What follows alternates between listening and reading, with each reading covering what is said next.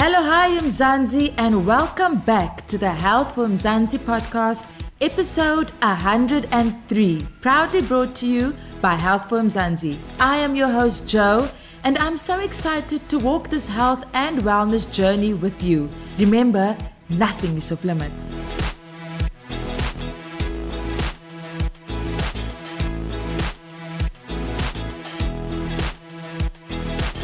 This week, we unpack traditional healing and methods with Zamambo Mkhize, better known by her spiritual name as Ndlovukazi. Have you ever wondered about traditional practices and what makes it different from the Western approach? Well, look no further. That's exactly what we'll be covering in this episode. Zamambo, how are you doing today? I am doing amazing. I'm doing well, and how are you? I'm good and I'm excited to get into this chat with you. And like I previously said, it's going to be my very first time um, having a discussion with a traditional healer. And I think it's just great that it's with a female traditional healer for my first time. How did this journey of traditional healing and traditional mentorship start for you? It all started back in 2020 before that, I was studying, and after mm-hmm. studying, I was supposed to leave to go to China for a job that side. But the way things were happening in my life, that was not successful. And the way my life was so stagnant, I decided to go and see a traditional healer also for the first time. Upon reaching a traditional healer, he did mention that I had a spiritual gift, which at the time I did not believe because I didn't understand the whole world of spirituality, nor did I even believe in it as time goes on, I think a month later, a friend of mine who's a traditional healer, more in the prophecy side, also told me that I had a spiritual gift. So 2020, say March, April, I started becoming sick, like psychologically, mentally, I felt like I was losing my mind. There's a process that I started doing called Amakobongo, which actually did reveal that I was spiritually gifted. Uh, fast forward to June, I complete the, the process of Amakobongo and I start getting even more sick. And I actually went to initiation school on the 9th of August. I still remember it was a Sunday. On, on Women's, Day. Day. Yes, so I, I, that's how my journey actually started because I found out in 2020 and everything happened during the process of 2020. Most people say that they know since birth that they are spiritually gifted. With me, it was not the case. Growing up, I'm having more of deja vu. Now I know that I was going to be a traditional healer, but back then I didn't understand it. Wow, what a journey, right? So fast forward to where you are now. And I'm sure having a bit more of a knowledge and broader understanding of what it is that you do, how does traditional methods and healing differ from the Western approach? In the Western approach, there's more of the scientific side of it. You can go to the doctor, you can get a scan and whatsoever. Unlike the traditional side of things, you're relying more of your ancestors to tell you exactly what is wrong and for them to give you a method of healing the person. In the Western medicine, you can go to the doctor, for example, and say you have a headache. They'll give you whatever prescription that they'll give you at that certain time. And the yeah. chances of it working very high. But in the traditional side, five different people can come with the same headache, but there's going to be five different ways of healing the person, depending on how their ancestors want them to heal them. Some ancestors would want you to heal the person through prayer. Some ancestors would want you to heal that person using traditional herbs and whatsoever, some ancestors would actually want you to heal that person through water.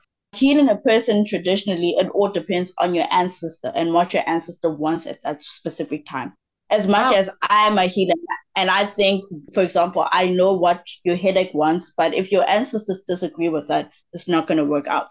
So, Mamba, can I ask, for example, if I decide, like you just gave the scenario now, I have a headache, right? And I, I go to a traditional healer for example, I go to you, but then I go to a different traditional healer as well.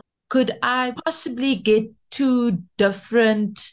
You could tell me your ancestors want you to use traditional herbs, but can a mm. different traditional healer say you need to pray? There's one thing with us traditional healers we don't want to do is listen to other people's ancestors. We want to do what we were taught and what we think is best for that individual.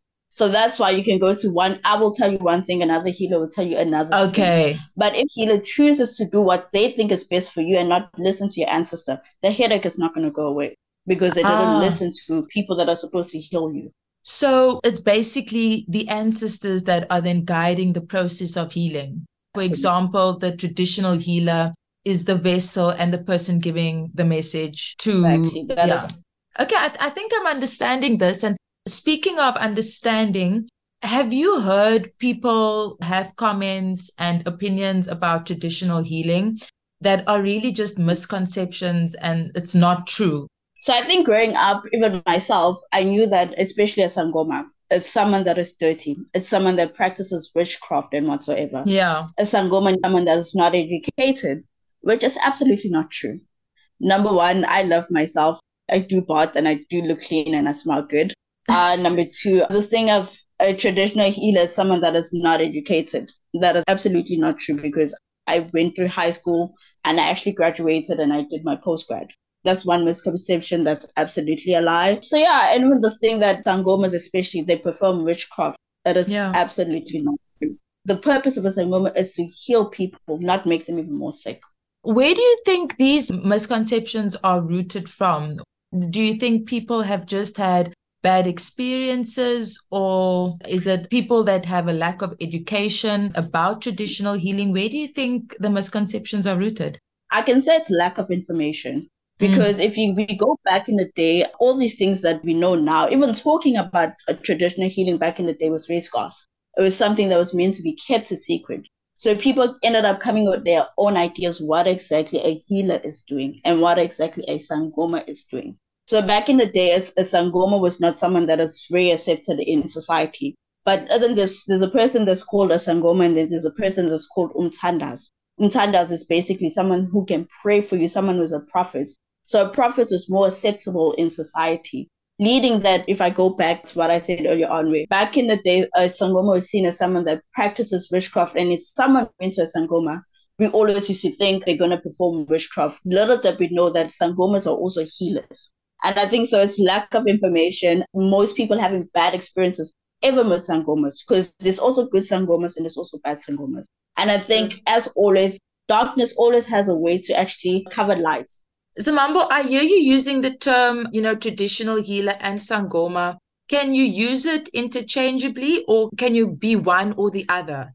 When one goes into initiation school, there's a certain role that they're going to play. So you either know that you're going to be a Sangoma or you're going to be Umthandazi, it was this prophecy, or you're going to be Inyang. So Inyang, it's more or less like a pharmacist. You do not consult, you don't do anything, you just provide traditional Okay. herbs to people. Within your journey of finding yourself spiritually, your ancestors direct you to which route that you're supposed to go in. But I think the English word that everyone uses now is traditional healer, differentiating from between Sangoma, between healer, between Mtandas, or Okay. Umnyang. What would your services include? So I am a, a Sangoma. So Okay. in my Sangoma, I do consultations. Consultations in terms of I can connect with your ancestors, and your ancestors can come through my body. They use me as a vessel to talk to you at a specific time. I also provide cleansing. So if your ancestors want you to go and get cleansed, I do that for you. If there's a certain ritual that I'm supposed to perform, I also perform it for you. Is it something that you practice full time? Absolutely. I do do it full time. I tried doing it part time, but it wasn't my journey and wasn't my purpose to do it part time. And I decided to do it full time again. Zamambo, would you say that traditional practice is culture specific? What I mean by that is, can only people of a certain culture access your services or make use of traditional healing? Or is it available for everyone? It is available for everyone. As much as culture really will do things differently, and maybe some terminologies are different, but at the end of the day, you need to heal a person. So the whole purpose at the end of the day is to get healed. As much as each healer will do things differently because we learn in different ways and our spirits come in different forms due to our culture. For example, something I've noticed since I'm a Zulu speaking person, I do things differently to a Xhosa individual. So at the end of the day, we are both healers, but we do things extremely different. But the end goal is to always heal. You mentioned now you know, the difference between Zulu and Xhosa as well. But if it's someone, for example, from a different ethnic background, what would the impact be of that? Funny enough, I do consultations, for example, other races with spirituality. At the end of the day, we all work for God. Just that God has his own angels, and with me, my angels are my ancestors. So, for example, even if your ancestors come through me, I will speak in the form of whatever angel that that's actually guiding you at that specific time. So if they're telling you that you need to pray because that's what they used to do back in the day while they were still alive, I will also tell you that you also need to pray. And that's the one way that your ancestors are going to be healed. I hope I make sense. Mm. No, you are definitely making sense. And I think lastly, what I just want to know from you as a traditional healer and being in this day and age, which we consider as modern, what would you think is traditional healing still relevant in such modern times? Absolutely. It's still very modern, but I think most healers are losing the purpose of what they really called on for into this whole spiritual journey. They're trying to make a business out of it Whereas you need to heal people first at the end of the day and understand what exactly that you're called for. Also, at the end of the day, I think there's so many fake prophets and whatsoever that they're actually manipulating people because most people are very desperate and trying to find help. And most healers are now losing their purpose. And, and instead of healing people, they want to make some sort of financial gain with that. So as much as we're trying to modify, um, make things very modern, but at the same time, I think it's very important as us as healers to keep to the roots of the things. Thank you for joining this week's episode of the Health for Mzansi podcast. For more on our traditional healing chat, check out healthformzansi.co.za.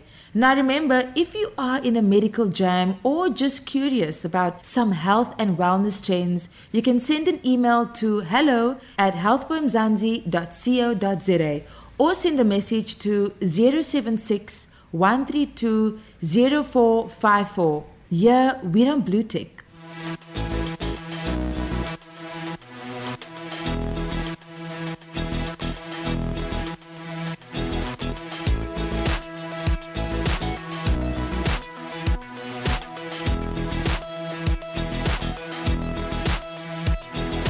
So there you have it, gals and guys. What an insightful conversation with Zamambo regarding all things traditional healing and methods. I hope you learned just as much as me. Till next time, keep well, stay healthy. Signing out, your girl Joe.